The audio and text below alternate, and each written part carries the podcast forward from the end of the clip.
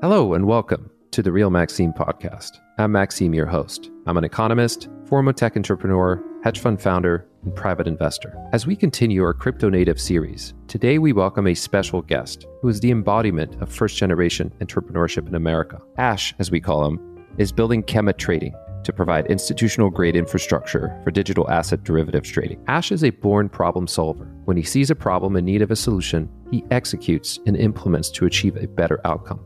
His story is one of never settling for the status quo and always seeking the next wave of personal growth and development, not just for himself, but also others. It's also one of hard work, determination, and persistence to overcome adversity. Growing up in his native Egypt, he embraced computer science and competitive sports, even making the Egyptian swimming team on his path to college in the US. In his junior year of college, he started a Facebook group called Cairo Confessions, focused on mental health and breaking down taboos across the MEA region. Today, it is a member community of several hundred thousands, with its own TED event, numerous conferences, community gatherings, and a weekly live podcast with 20,000 listeners. As a software engineer, he quickly developed as someone who could both implement and design complex platform architectures in highly demanding production environments powering the financial industry.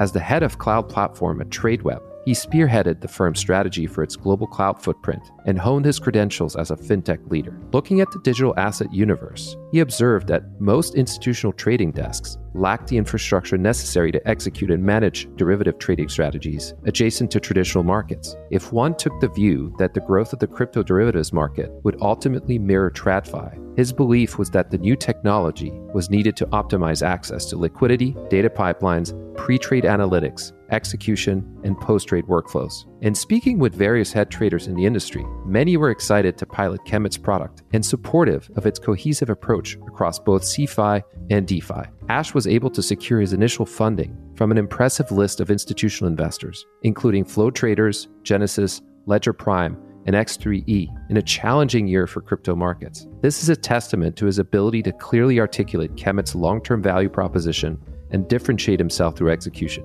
Ash graduated with a degree in computer science from the University of Minnesota, Twin Cities. I hope you enjoy our conversation. I grew up in Cairo, Egypt. My entire life I was born and raised there. I remember very early on just having a, a very unique interest in, in, computers and technology, honestly, as, as a broad term, as much as it gets. I had a kind of very strict upbringing, mostly going to private schools as I was growing up. And my parents were very strict about my academic performance as well as sports in general. They really wanted me to like sort of be a, a type A kid. At the very early age of six, I was pretty much you know involved in essentially swimming professionally as I you know started growing and I joined the Egyptian national team at the age of 14. During that same time, I was more or less kind of an, an, A student around the age of 12. I think that was when my dad bought me my first laptop because I was telling him like I was very interested in programming and coding in general, which was kind of very unorthodox at the time. This was around, you know, oh six. At the time, there were very few resources available on the internet for you know teaching yourself how to code especially where I was.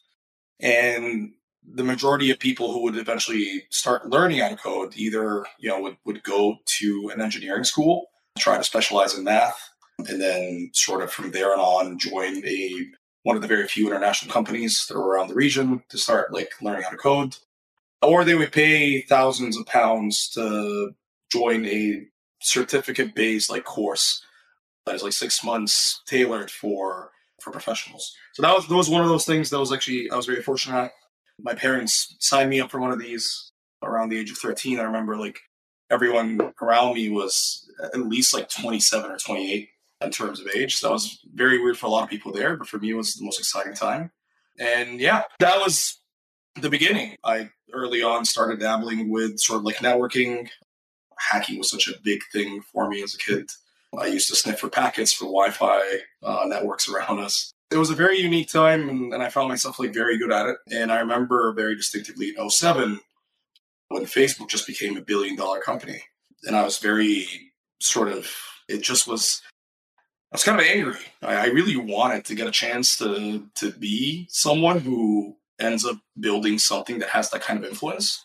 But I also recognized very early on that it's very, very hard to accomplish that in Egypt. And, and also the fact is, I was the first kid in my entire family to kind of decide to do anything else but like construction. My my dad has seven siblings, so they're a total of eight, and they've been basically in construction engineering for the past like 90 years. So yeah, it's um it was an incredible time growing up, kind of in you know, especially in a family where that was not exactly the pathway. But here we are. I got lucky. So there's two things that stand out in, in my conversations with you. One is you're evidently a self starter. You have this ability to take something, to master it, and to make decision, to manifest it and act on it.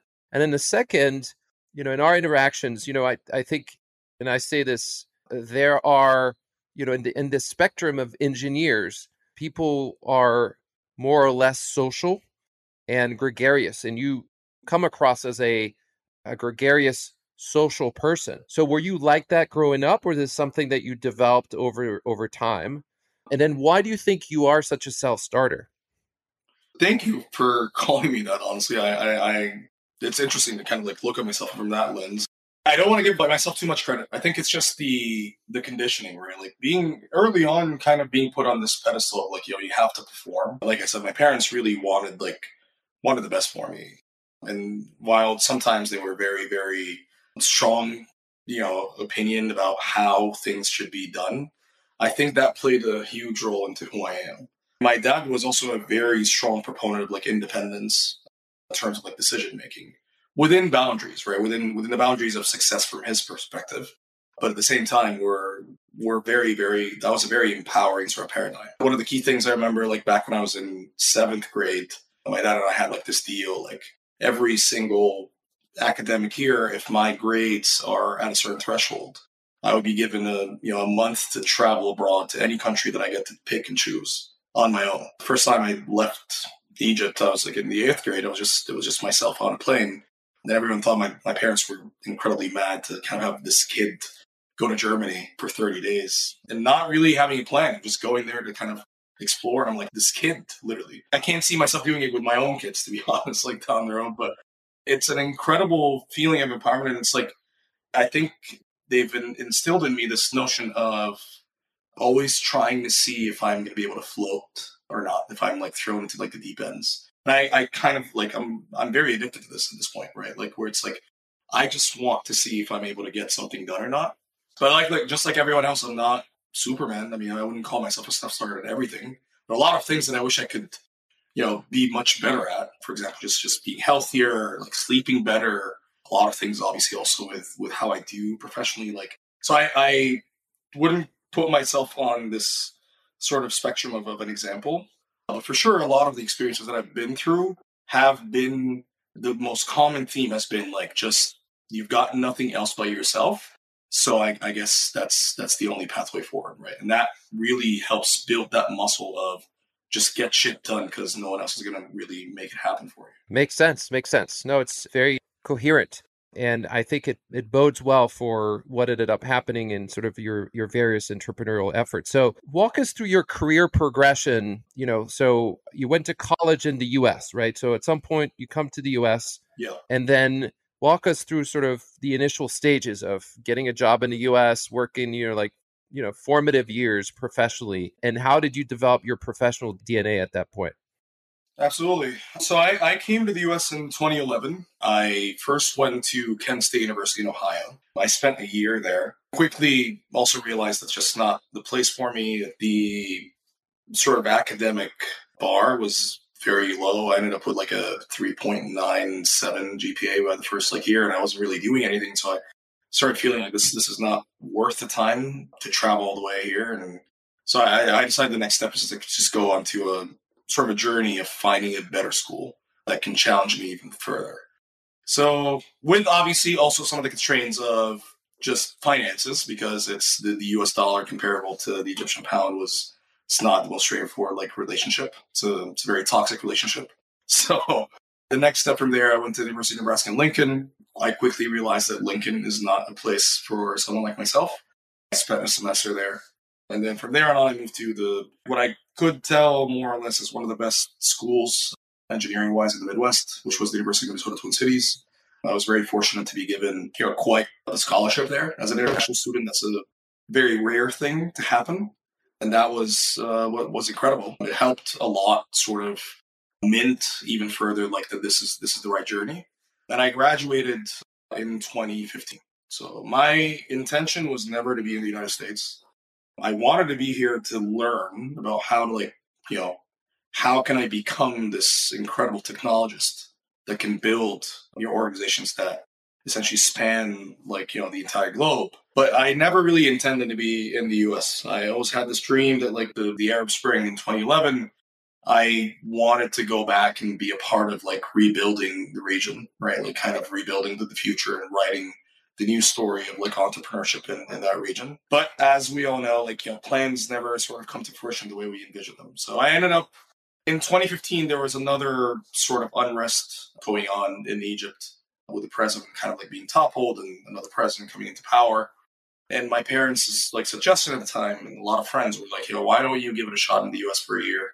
we're not going anywhere, and let's let's see how that goes. So my first job out of, out of school was uh, was at a uh, a financial services company in Minneapolis, Minnesota. So the first company I worked at was a company called Deluxe Financial. They were you know a hundred year old like check company focused on fraud detection and you know checks for SMEs and, and, and other various like financial services that they complement to their main like verticals. And they were on a journey to kind of transform their entire technical organization to be a lot more modernized.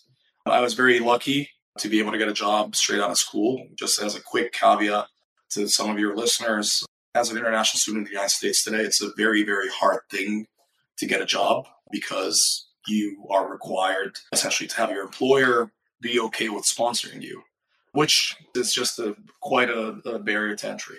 So it's a it's a problem, and, and, even if you do end up having a job, you're constantly thinking of you know if something goes wrong, I've got 60 days to leave the country or find another job. It's a very very stressful situation. But like I said, I was I got very lucky uh, to be able to give to be given that opportunity, and that was my first real job. Within a year and a half, I was promoted, you know, two times. I found myself very very good at architecting like platforms and building platform engineering technology you know, at the time I started introducing like various technologies like, you know, containerization, uh, continuous integration to organizations that were using the likes of PVCS and CVS, like which predates like even Courier, like an SVN. So they, these were very old companies, but had a lot of resources and were interested in kind of modernizing themselves. And I found myself being empowered very early on. And then I believe my first like lucky break was in 2017 I had the the lucky opportunity to be given essentially the first SRE job at Arcesium, which the, was the Shaw's like spinoff. For the first time, I, I kind of found myself in New York um, and was given even a more sort of expansive landscape to try things at at a very very different sort of bar performance. So it's it's a secret, but most of the technical talent and, and the likes of Shaw and firms at that level are incredibly strong and it's a it's a very fulfilling experience learning wise. You get to be put basically at the you know this is what I mean like see you know where, where you get to really see if you're going to float or not. That's a deep end, right? You're around the best engineers in the world. There are folks that are essentially renowned authors of flagship books in the industry that are working there, and you get to talk to these people every day. And the level of complexity of challenges that you get to be dealing with is also very very few get to be exposed to that kind of like scale and that kind of complexity. So that put me even further on the map. From there on and the next move was i ended up joining tradeweb as director of platform technology and then i became head of cloud sort of cloud operation which was a newly minted function altogether I was basically 26 and found myself like in this director title. So it's uh, like I said, another lucky break. There's a lot of fortune as someone, like I said, who came in from across like the Atlantic and had no one here, like zero sort of relationships or strings to pull or people to rely on. I'd say I'm, you know, like I said, I'm, I'm very, very grateful for the very multiple series of fortune events that end up like forming who I am today.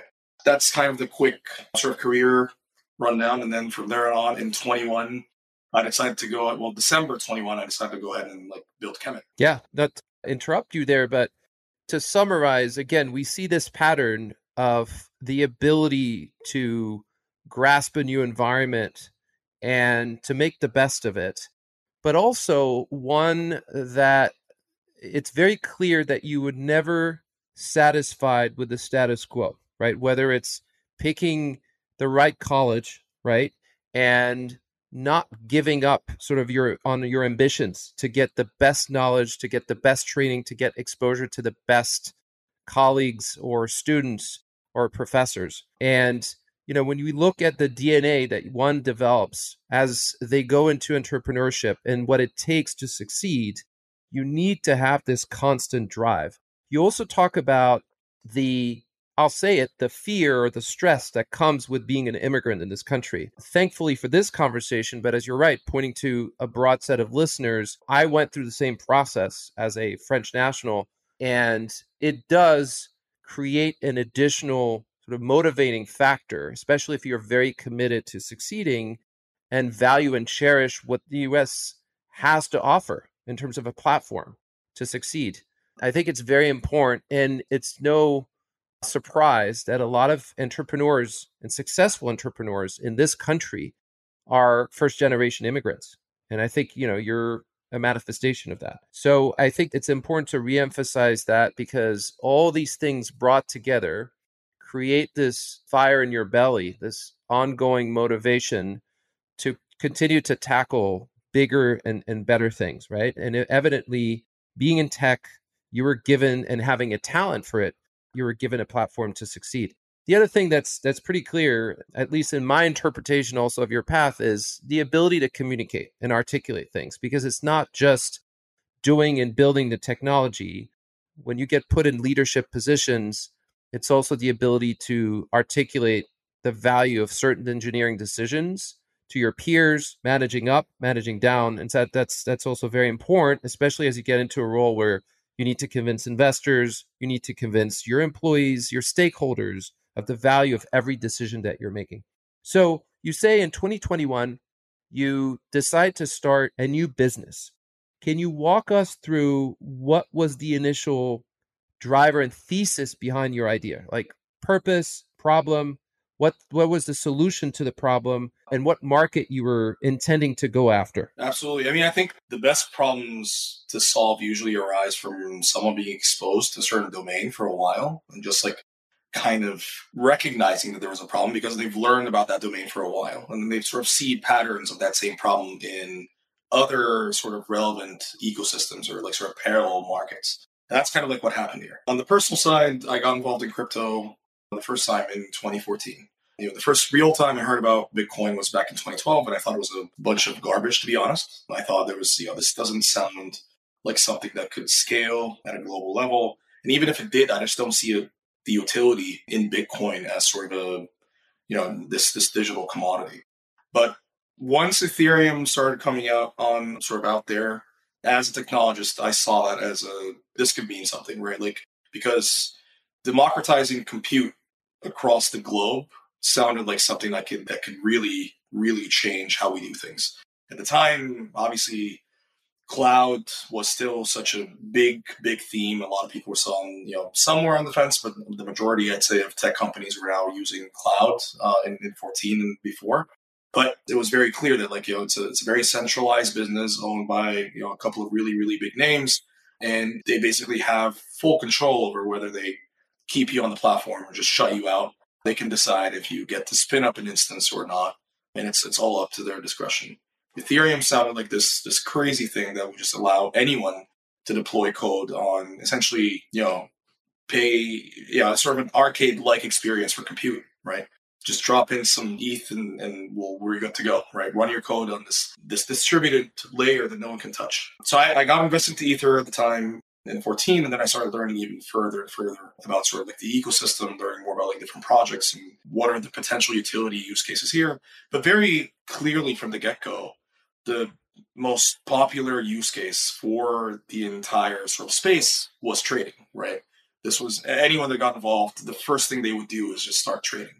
And that's how the market started honestly just getting its its sort of hype its its critical mass of adoption on the retail side it was not the marvel of technology. It was just the notion of the movement of the value of these things because of hype or you know various different traders that are getting involved in the scene. So in 2017, I started getting you know some ideas just from the exposure that I had Shaw and like sort of building some of these systems that eventually if there's a move for institutional, there needs to be some adequate infrastructure like for them to actually interact with such a market because of the the nascent nature of it. Even though it's quite huge and there's potentially a lot of alpha that can be made there, but it's worthless if you can't really deal with it at the institutional level with all the sort of you know buttons and knobs and controls and and sort of operational excellence that is required to mobilize multi-million dollar like sort of positions but I realized also that was very, it might be too early to start building something like that. Everything seems very sporadic and it's too, too cyclical to kind of go out and build something for it right now. And at the time, it was mostly a spot market. And uh, from my perspective, I it was evident that we obviously eventually going to go to a derivative space at one point, but like it just doesn't seem like it, it's here today. And I don't feel like institutional money, even if it is interested in spot today, will forever be interested in that side. They're real sort of influence is going to be happening on the derivative side because as you know some of your listeners might be aware like derivatives in general are very complex instruments that are not made for you know retail investment. The derivative space overall i would say is driven by institutional flow. So naturally that same sort of you know reality would just cascade over to crypto if there were ever to be a market as such which evidently there is obviously today.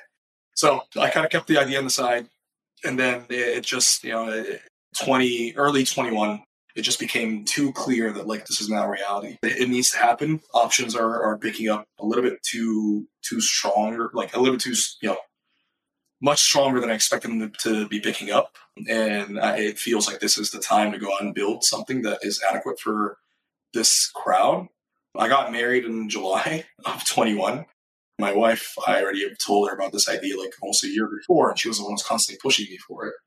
Yeah, well, I got married in July, and then like two months later, I'm like telling her I'm going to quit my job at the end of the year. Like, I'm going to build this. So she was like, "That's that's good. Let's do it." So that's also just a note out there. Obviously, like that, if it wasn't for her support, uh, would have been very hard to kind of make a decision like that two months into a you know a new marriage.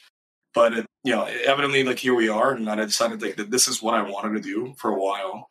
Pulling the trigger was actually far easier than I thought it would be. I just found myself kind of just building and building uh, from there what was the reaction when you presumably you walked into someone's office? I mean it was during the pandemic so i don't know if you were remote and and announced that you were going out and did you give were you specific as to why you were quitting? No no i've had i've had prior i like sort of conversations with the person who you know was my manager at the time like about i want to go out and build something and i remember them like sort of saying like you know I, i'd be interested in investing in something like that if you ever do decide to make for it right? But I, realistically, I don't think they ever thought that I would actually pull the trigger. Remember, like I was a director and I was like, you know, 27 year old, like who's who has this title. And like I'm one title away from being MD, uh, which I was on track of, like hopefully before the age of 30. And that was that would have been quite a feat in the industry. I'd say for everyone that I know, that would be just quite some madness to go for. I was fully remote since like early 20, like mid 2019. I had incredible flexibility. I would go out and like work from Cairo, like for three, four months of the year. I would just like, I had all this power in a position that was very, very well paying with insane upside on the corporate side. Like, you know, I had every reason not to go and do this, but I, you know, just, I guess it's like you said, it's just kind of a, the same theme over and over again in my life. Just kind of want more and want to kind of like just get to to push myself a little bit further and see how it goes from there. So, and it sounds like you have a support system in your wife. Your family's supportive. So, what capital did you start with? Like, did you start with your own capital? I know you closed around and successfully so, which which says a lot about your ability to convince and, and articulate. But what was the initial stage, like the pre-seed capital? What did you start with? So I I set aside seventy thousand dollars for just for freelancing like potential resources that I might have them to do some one offs here or there uh, for setting up our you know the corporate entity for sort of like travel to conferences for you know infrastructure cost anything that I could maybe use for the first like you know four or five months. And I felt that that was, that was fine. That was adequate. I ended up not really using it at all that much quickly in so I started things in December. I believe I we got our fir- like our first check in February, early February. So and that that was a fifty thousand dollar check in Feb, and then I closed around. I got my lead investor in the first week of April. So things moved really, really, really fast. I didn't really have had to use that much capital to get things off the ground. I although I did intend to obviously I, I did put aside not just some you know the, the 20k, but also I did put aside some money uh, in case I I would go further. The plan was I'm going to be building for at least six months, and then in June I'll go out and try and see if I'm able to raise for this product that I'm building. Basically, I have a POC. It is an enterprise kind of like you know it's a, it's a B2B platform. It's relatively expensive to build, obviously, and very very hard to build on my own. I would need more people, so there was zero chance that I could just go the lean startup way of doing this, right? Uh, I had to just prove that there is a pathway here, kind of show that like I'm able to execute on something. That was my plan. And then six months from there and on, I would go out and try to get some believers and some angel investors, and hopefully maybe raise a, a very small pre-seed round as sort of a, a token of credibility. But that was the plan, right? And, if I was not able to do that by December, a full year of dedicating my time to this thing, I would then reassess if it's, you know, if I do have what it takes to actually be a person that sort of creates a company out of thin air or not, because it is the hardest thing in the world, right? What were the main objections, if any, an obstacle to you're saying it happened really fast and you were really caught the tail end of this formidable crypto boom in VC funding. But were there any objections? What kind of objections did you get when pitching the company? I think the honestly, it's um, I, I don't recall any sort of objections. I, I, had some folks kind of ask why not also do spot instead of just like derivatives. That was more of a sort of a, a curiosity rather than like a why are you we can't we can't get involved in this because you're not doing spot yeah. I think from the get go, it was very clear that there was a quite a gap for a product as such. Nothing on the derivative side that is at the performance level, at the reliability sort of like, you know, focus that we've dropped into like the architecture of our infrastructure. Nothing was was remotely close to what we were trying to build and, and promise to build. And also, I think I, I feel like founder background fit is a big, big part of this. That's definitely something, like I said, just as part of my fortune there. Very few people have had the chance of sort of being at the forefront of reliability engineering for some of the most sophisticated like funds in the world, right? And those pose a very unique view into how to build things and how to make them resilient.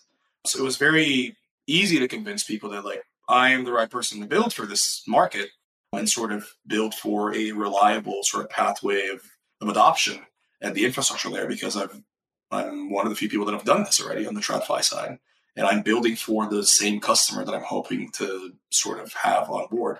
And I think that was that was a very, very strong selling point early on. What about established competitors in spot moving into the derivative space? So places like Talos, for example, places like Elwood. Yeah. So I I think the my answer to that question at the time when it was posed and was honestly posed very few, but it was mostly revolving around two things. One is the the future addressable market is so vast and huge and global and permissionless that it's almost impossible for just like one or two players to service like the entire like landscape of institutional adoption onto the derivative side. And two, which was more important, is like, you know, these are potentially companies that have already found PMF on the spot side, and their majority of investment um, and talent is focused on building for what seems to be allowing them to win right now. So even if they were to decide to shift their focus onto something purely as, as derivatives, which we were building, not only would it be hard to find and dedicate resources that are able to actually build this thing, but it would be a quite a risk in a time where they're already winning quite hard. Um, and it would take them a while to catch up on a very sort of lean team that his entire job and focus is to build for this like new world. In addition to just inherently at the technology level, like, and this is something a lot of like you know technologists would resonate with. It's it's especially in the financial markets. Just it's it's um it's far harder to integrate derivatives into a spot you know focused infra versus essentially supporting spot trading once you've built your derivatives uh, sort of world. So that also poses another barrier to entry. Is like it, it's, it's technologically not simple. It would require a lot more effort. Probably be a thousand percent easier for them to just like wait and grow very very big um, on the spot side, and then hopefully collaborate, partner up, or sort of acquire a smaller player that's trying to build for that space. Understood. Yeah, I mean, I guess another objection might have been I know the market was booming in 2021 and to a certain extent, you know, we sort of plateaued on listed derivatives volumes, options on Bitcoin and ETH. You know, we're hovering in sort of that 300 to 450 billion band of volume notional traded dollar terms every year. And the trajectory is it is a bet on the existence of this market five, ten years from now. I'm fully assuming that your investors as well as yourself are committed to this outcome you know you've you've made analogies to the fact that you believe the market opportunity is going to be very vast but i could see how investors might have paused for a second and said how relevant is this in the near term or even in the midterm in terms of objections? So if we move to the the business itself and to qualify the opportunity for for listeners can you just in a nutshell again articulate what is the value proposition who are your main target customers and markets? And then we'll talk about dependencies and counterparties that are necessary for the ecosystem of the suite that you commercialize needs to function. Yeah so Kemet is a pure technology partner of essentially any financial institution, whether it's a buy side firm, a sell side firm, perhaps even a family office. We've seen a lot of like interest coming in from various different players on the institutional side who simply want a living and breathing operating system to manage their full trade lifecycle on derivatives in obviously the digital asset space. So, in a nutshell, this is where your analysts, your traders, your compliance guys, your portfolio managers, your fund admins, every sort of function that you might have within your institutional org that is essentially in charge of interacting with the digital asset derivative ecosystem they would be using Kemet to manage that function, which then obviously would close that loop of that full trade lifecycle. So, you know, the analysis, price discovery, to execution, to post trade workflows and P&L calculation and risk management, we sort of hone in the bare bones, the most critical pieces of functionality within each one of these requirements, and then essentially build that and allow it to kind of work cohesively in a single workflow. So yeah, that's uh, that's kind of what we do. So what is different in the digital asset space, if anything, from let's say a typical workflow of trading derivatives in TradFi? So I wouldn't say there's a lot of differences in the workflow per se, right? Like institutional in general tends to approach markets in very sort of fixated design patterns, so to speak our value proposition is well, it's multiple things, but I'll start off with like the very obvious. This is a very fragmented market at all sorts of layers, right? The data is completely botched out there and is all over the place. The liquidity is essentially essentially in, in various different like places and parties who each represent themselves in a different interface at the API layer or you know in terms of connectivity protocols even the risk management of being able to see what are you exposed to at a given time how do i assess an opportunity how do i move myself into a position without sort of you know moving the entire market given how small it is?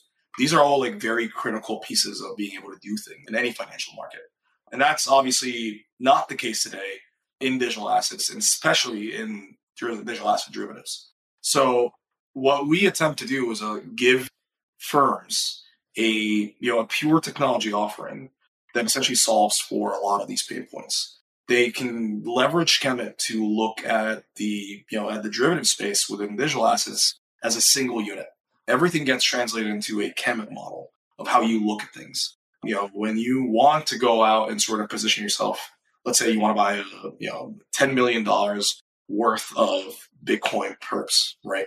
And you want to be able to do that from a centralized like you know point with cohesive understanding of like your risk, with being able to leverage advanced like order types or trading strategies that are relevant to you as an institution. This would require immense investment into engineering and building internally. And it, at the end of the day, it might not be, you know, the right solution by the time, you know, that you're done with it. This is a very, very fast moving market. At the end of the day, like these firms are not technology companies. Their first and foremost like job is to generate alpha and go out and sort of, you know, hedge their clients or make more money for their clients.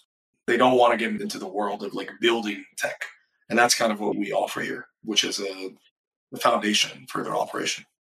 How much do you straddle all the way from pre trade into post trade, the workflow?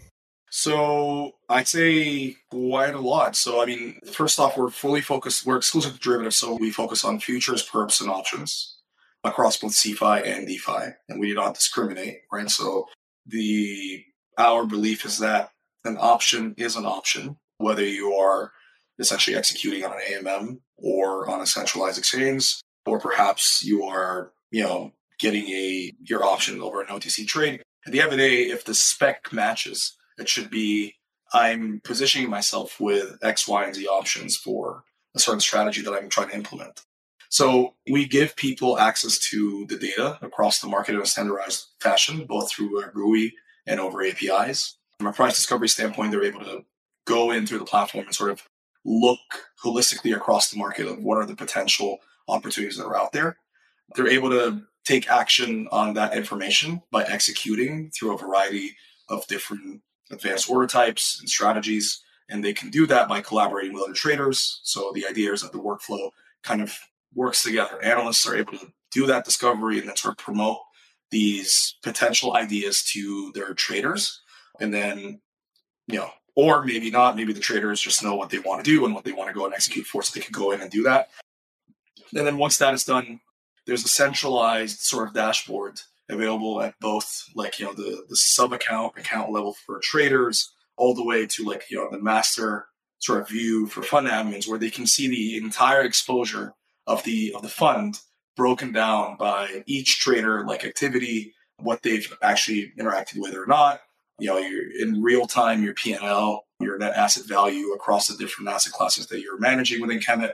And then obviously you know we give people access to recon jobs. We give them access to risk slides. We give them access to various different analytics that allow them to even further sort of identify issues with their portfolios, if there are any. It's quite comprehensive. So for anyone who's actually, you know, been on a trading desk or as a portfolio manager or as an execution trader, what you just described is really an attempt to provide a comprehensive coverage of all these functions, sort of all in one, vertically integrated, all the way from pre trade to post trade analytics. So it's obviously a buy versus build consideration on the part of your potential customers. And the idea is also you're cross pollinating from your conversations and engagement across your customer base to continue to further enhance the feature set trying to overlap as much as possible with the vast majority of requirements that then benefit you know the rest of your customers on an ongoing basis. How do you think about pricing and justifying that value add especially you know right now we're in a challenging market? Yeah. You know i happen to know you know that market on the tradfi side especially on the equity and spot and futures and options side of you know oms and risk management systems it is a challenging market. You know, crypto is, is in a winter. How do you price your product and how do you justify the value you're creating? So it's definitely an interesting like topic to discuss, right? Because pricing is one of those things that is just very there is no one answer that works and just works all the time. I think as a pure technology offering, we come in with sort of a partner take, right? We're interested in helping first and foremost. So we try to work with a lot of like our early customers to understand how their needs might sort of align with costs that are associated with like running their Kemet instance, right? And how can that end up becoming sort of a win-win scenario there? But to make it a little bit more simplistic, I mean, we try to sort of really focus on execution and getting you to like to extract the value by correlating like dollar amounts that you've been able to execute within Kemet because we have the centralized access to the entire market, right? And how we can perhaps be a partner in that success within our pricing model. So our core focus early on is sort of a scaling fee schedule on like non notional volume. We do not charge by seat. You can have, you know, n number of users of the platform depending on their various different functions within your organization because we really want everyone to kind of work together, right? And the focus is that we also do not discriminate. So if you do not have, let's say, a counterparty relationship with a venue that we have integrated in Kemet, we still want to expose you to their data, even though it might cost us a little bit more to provide that data over to you. But we think that that's imperative for you to kind of get that feeling of being in control. If your, let's say, you know, requirements are I'm only trading with like Binance or I'm only trading with Deribit, I don't see a reason why you're not able to see perps on all the other like markets that Kemet supports, right? Or liquidity venues that we support. So we really try to come in as a partner more than anything else. And our intention is to kind of like really focus on the core functions across all these, you know, different stops in the journey of a trade life cycle and build the bare essentials in the best way possible. So if you were to take a look at our platform, it's actually a very clean user experience because we've kind of taken things down to the bare bones almost. The focus is on, you know, pure function rather than giving you a Swiss knife. I want to give you like, you know, whatever it is that you will need out of that Swiss knife, but the best sort of version of that with as minimal toil as possible for your onboarding and experience. So, you know, this brings up an interesting discussion point, which is in the business of providing trading infrastructure, there is sort of that tug of war between you know the customer wanting to pay for what they actually use and there's metrics that you can index that on. You mentioned volume, and it's a, it's common throughout the industry to have certain offerings be tied to execution volumes. But if you look at it from an, an investor or enterprise value creation and quality of earnings and quality of revenue in terms of predictability, uh, being anti cyclical, volumes can be tricky, right? Because they are tied to how the market is doing, how involved traders are with the market. And so that's something that inevitably over the course of building the business, on the one hand, you know, you want to work, as you said, as a partner to your customers. But at the same time, you want to think, keep your, you know, enterprise value creation and fiduciary hat on in terms of thinking how you create reliable, stable, uncorrelated revenue streams. What is your approach to capturing market share and generating you know engagement on the customer side? How do you go to market? How do you win accounts? That's a great question. It's currently something that i'm experimenting with right? So we are still to go full on production for the entire market. Our technology is currently on an invite only basis but it's definitely something we're kind of thinking about constantly given how the market is just like has shifted post ftx everything that i planned for pre ftx has kind of become more or less like obsolete now. The players in the institutional sort of space have different priorities in terms of like counterparty risk. They have different priorities in terms of instruments they want to get their hands on. They, you know, depending on how big of a player they have become and how critical they have become to a certain venue, they might have more leverage than others and sort of dictating like how what sort of integrations come in first versus versus others. So there are all these different things, but to summarize it most, it's one of the key things that I feel we have an advantage in is that we're we're kind of like we have this first mover advantage in the German space. Our go-to-market strategy, which I can discuss with you separately, is kind of also supported by this notion of there really isn't much on the derivative side right now. And the appetite has actually spiked up quite a lot post FTX. Everyone now wants to hedge their positions everyone now wants to be able to sort of manage risk from a centralized standpoint. Uh, everyone now is seeking sort of you know reliable infrastructure that can function during these spikes of the market that can allow them to sort of take control when you know sort of shit hits the fan and they can nuke things when they want to they can liquidate themselves faster than others there's all these different requirements now that I believe Kemet has a vast advantage in that obviously is sort of really helping put together that go to market strategy overall. But I would say it's still a work in progress. And I wouldn't say that we're the only ones in that space. I'd say that everyone really in, in digital assets now is kind of reassessing for 23 what's the best way to position yourself for, yourself for hopefully the next bull market, right? What's the best way of doing that? What's interesting is obviously, you know, what's happened in the space is we've lost a lot of dealers and we've lost a lot of capability in order to make markets, to provide liquidity on an institutional size, with some OTC desks either being affected or disappearing altogether. So you have this interesting situation where, you know, some hedge funds have actually done really well. There's been winners and losers, but you have a dearth of balance sheet on the dealer side. So you're going to have to wait also for that to sort of settle. You're going to have to wait for new enterprise creation. Inevitably, there will be new entrants on the dealer side, whether there are TradFi firms entering the game and there's a few efforts ongoing or newcomers in order for it to to start you know taking off again and start ascending in terms of activity until then you know the concept of institutionalizing the sales process is tricky because until you have a well defined pattern of how the adoption works and what the sales cycle looks like, it's very hard to build an organization ex ante around something that is not fully defined, right? If you have an existing business where you have a set of patterns, you understand the sales cycle, you can build an organization functionally around that to execute and then you can scale it in terms of heads.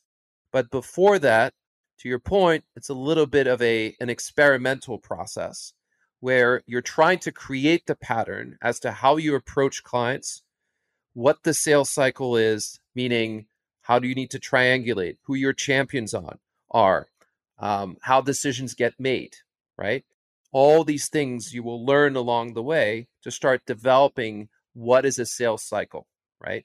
and then eventually you can build a sales organization and then there's interaction with marketing and creating thought leadership and communicating across your stakeholder map to engage you know the various participants in the marketplace and trying to communicate to them in the way that they want to be communicated to and be receptive to the tools that you're providing and making sure that they know that you are providing such tools are there any costs to you know like in tradfi for example there are variable costs in terms of market data to provide what you're providing.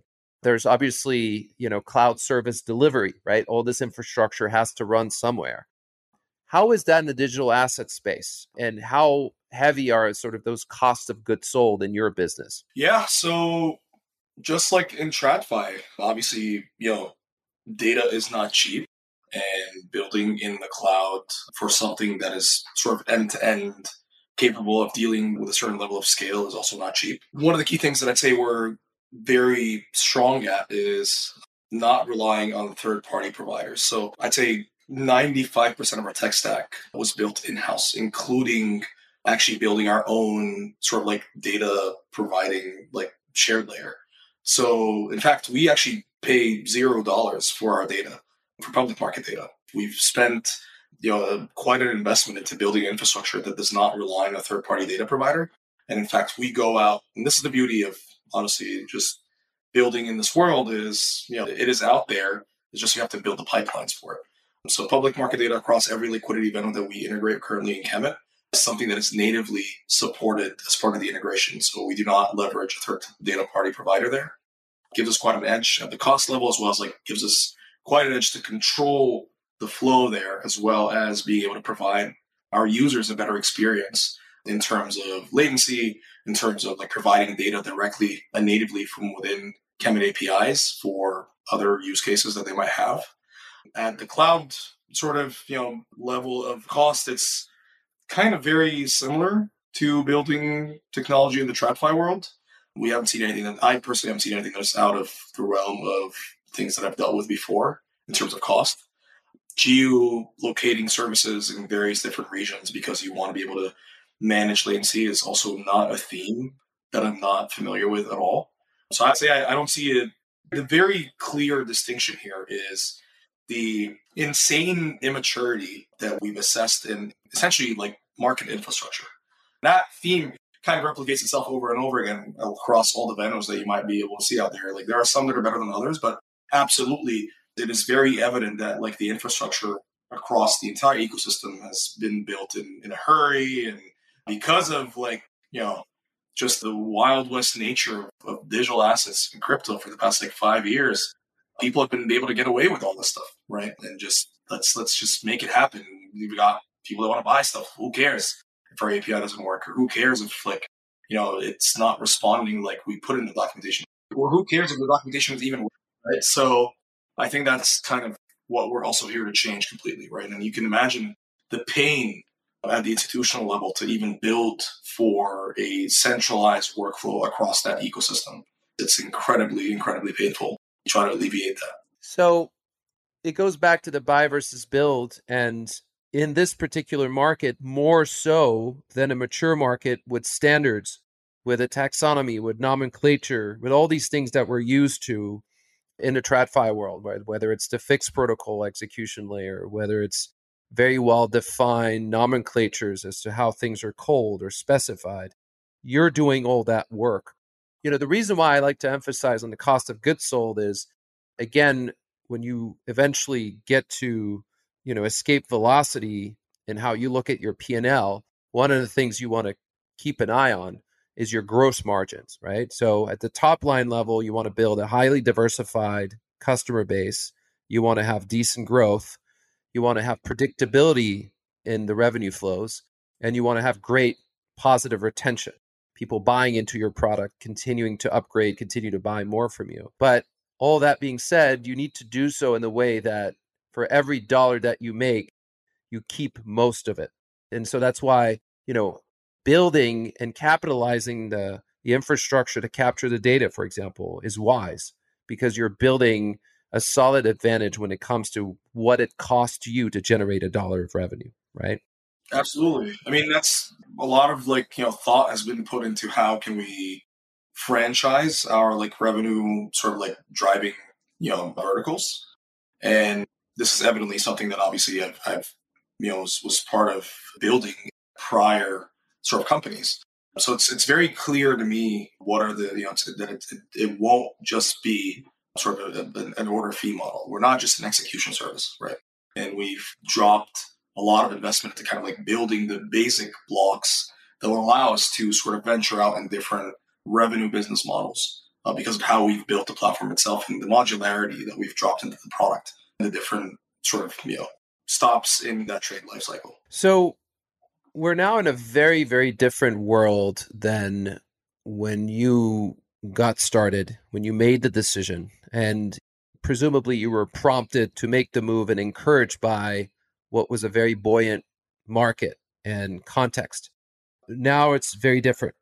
Even though things seem to be bottoming out, we're a long way from getting back to the exuberance of 2021. What is the impact of the crypto winter, as many call it, on the anticipated adoption functioning of your offering, but also fundraising. You know, you raise some money, presumably you have fuel in the tank, but you're going to need it's an institutional business. You're going to need more. You're going to need to scale and you're going to need to make sure that you preserve that first mover advantage. Can you give us a little bit of color as to, again, what the impact of the winter is on all these different components? Sure. Yeah. So, first, I guess for the first question is like the impact on institutional adoption this is like the kind of business that Kemet is in is evidently just like the criticality of it is non-negotiable, right? For that adoption to ever happen.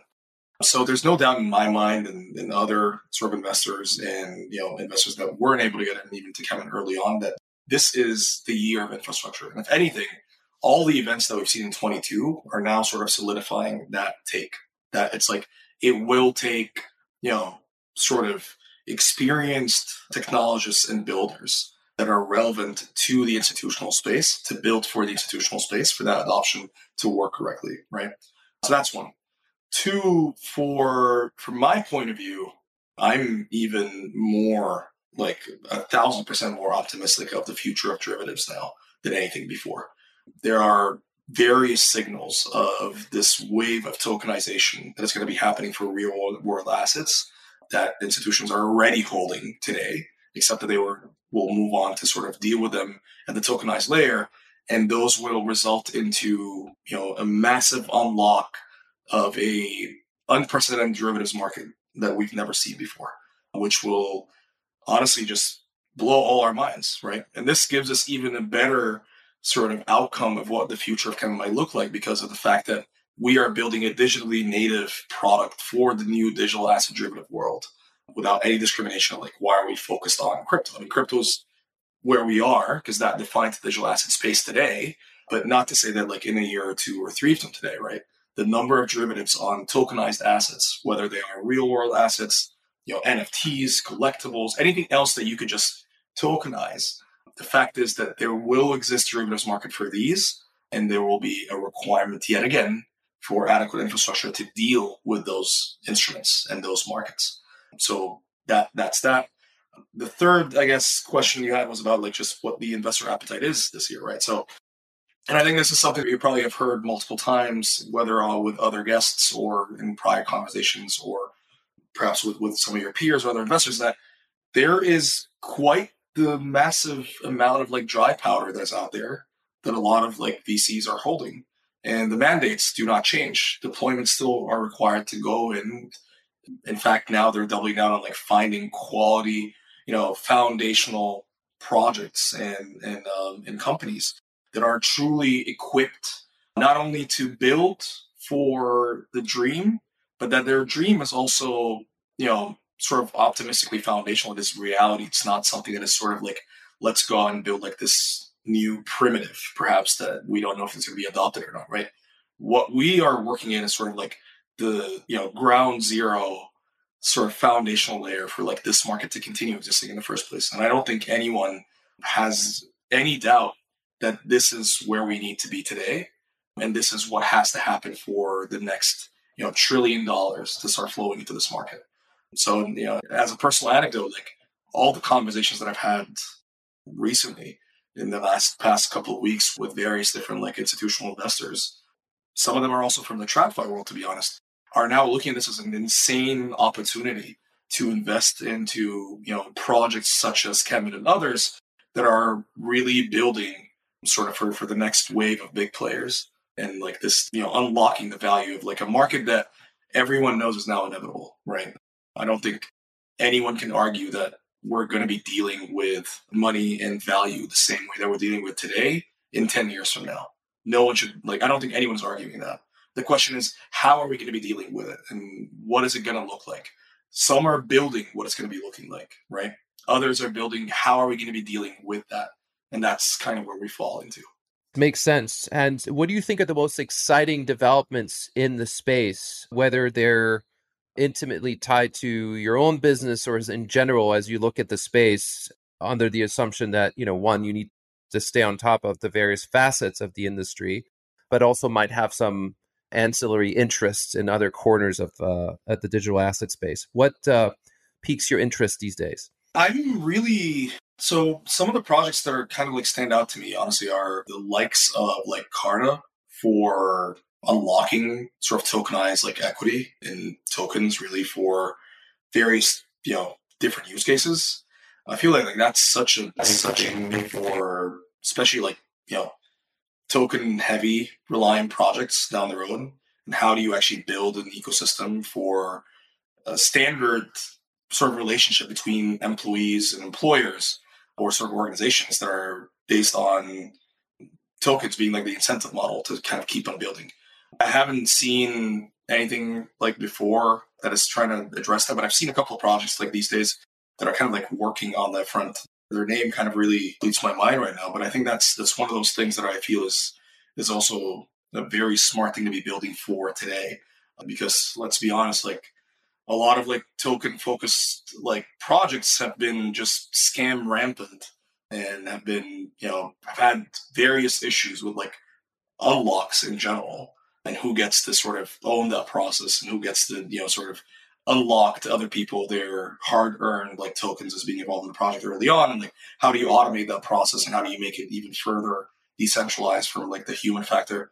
I think that's uh those that's that definitely has piqued my interest like recently.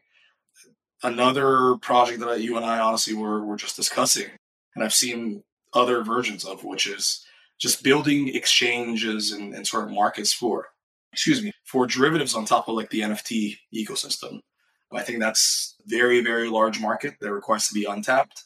Imagine all the, you know, the hundreds of millions of potential investors that might want to get a taste of what does it mean to be exposed to owning, you know, a Bored Ape, but perhaps still have the time or the, you know, technical literacy to sit down and learn how to get a wallet and get involved to all that. But instead they just go over to Robinhood and buy a, Bored Ape perp, right? That sounds, that unlocks quite a value and they would still be able to get exposed to the movements of these things.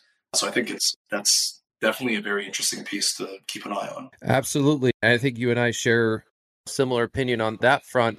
It's incredible to think that, you know, a decade from now we'll likely be trading both spot and potentially derivatives on a number of assets such as collectibles, but also reward programs, right? Think about a vastly different environment where you know point programs such as you know United Airlines miles will now be traded much more actively on a transparent you know framework that people can participate in you know attracting new entrants that can make markets can generate value can be incentivized to provide liquidity and seeing the transfer of those assets between willing participants so i think all of this is very much part of the future and the infrastructure that you're building today needs to anticipate that, right? Not think just TradFi, just the same workflow, but think about what is the asset base ultimately going to look like? And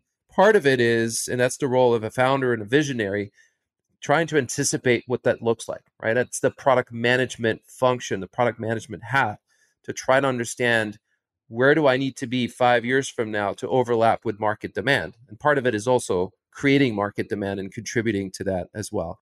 You know, as we draw close to to the end of the podcast, and you know, we could go on for for a while. There's so many different aspects and points to cover. You throughout the description of your upbringing and your career and this new venture are constantly looking to upgrade to do more. Right now, you're in execution mode.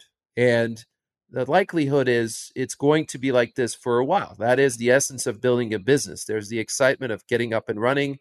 You cleared a few hurdles, you were able to get institutional capital, and that's something that very few people are even able to do. But what do you feel you haven't accomplished at this point? And what metrics will you use to define your success along the way, right? Because I'm assuming you're not going to just move on to the next thing in 6 months because, you know, you have this new idea or you want to you know move up the food chain you're going to keep building kemet right in the foreseeable future. How are you going to track your progress along the way to measure that you are progressing? Because that seems to be a constant trend in your career. Yeah i mean for me it's kind of just building some form of seed for a legacy right? I think it's uh that's kind of like my ultimate goal at this point like at least for the foreseeable future is like to one i want to build a an unmatched like experience when it comes from a product perspective. And I know that might sound a little bit unorthodox, but honestly, like the financial services industry altogether, like is is is in dire need of a fresh look of like design and feel. I believe that we're building for the next wave of institutional like you know talent, which is going to be very very sort of experience heavy and design heavy, and are not going to be okay with like cluttered design that looks like it was built back in the 80s. So one thing that I want to continue working on for this year is like just kind of establishing Kemet as like the not only at that the sort of the core tech side, like unmatched in terms of like performance, but also as an experience is sort of the the, the next level up that's adequate with the fact that we're now moving into a new sort of asset class market, right? I think that theme aligns very much to what I think we should be successful at how am I going to measure like measure this is, is honestly it's a very hard thing to measure but it's it's kind of something that you try and gauge, right? By asking people, how's this feel, right? Every single time I have a call with a potential customer, with an existing pilot client, and I hear the word like this is unbelievable, like the, the this is crazy. Like, how are you guys be able to do this? Like, why is it so seamless? I could see the information that I need without having to look at like a thousand different like you know units or digits up there, right? This is this brings joy to us and makes us feel like we we're, we're on the right track. And obviously, the next sort of milestone is to you know be production ready this summer and go out and sort of uh, execute our, our go to market strategy fully, right? Hopefully, this is the year we kind of even solidify ourselves further. You know, last year we barely had time to kind of like build, but quickly on, you know, I ended up getting my lead investor in April. I closed my seed round in July, which was very oversubscribed. I managed to kind of like raise money in an incredibly hard time. This was during, you know, Terra Luna collapse. This was, you know, 3AC just like just went berserk. Like so there's there was all these things going on, but yeah, we still managed and, and sort of prevailed. We started building right away, you know, on top of like what initially was just a POC. And in November of last year, we won the FIA Expo People Choice Award, which in irrelevance, like the year prior, you know, uh, the Innovator Pavilion was Talos and, you know, Credora and like Paradigm, folks that we believe have built incredible technology. We feel that we were able to do that in even shorter amount of time and sort of impress the right audience. And I feel like further this year, we're on, on track to kind of really sort of prove that this is the right solution for the, dealing with the pains of a nascent market that we call the digital asset derivatives. Well, you certainly have shown in the past that you are able to execute. You have the willpower to do that. You have the willpower to start in new areas and succeed. And so, whilst the path ahead is probably going to be arduous, I think it's going to be difficult.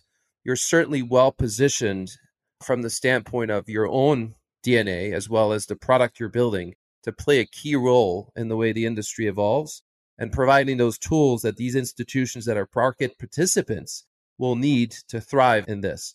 So I want to thank you for taking the time to chat with me today. It's been great. I think what you're building is obviously very necessary. Really isn't anybody else out there who has this focus and who is as committed to solve this particular part of the market. And I think it's going to pay off. So I look forward to continuing to seeing your progress to staying in touch and seeing you thrive. Thank you. I appreciate it, Maxime. Thank you. It was a pleasure, and thanks for, for hosting me today. This podcast is produced by Rado Venture Management LLC, RVM. RVM is not an investment advisor.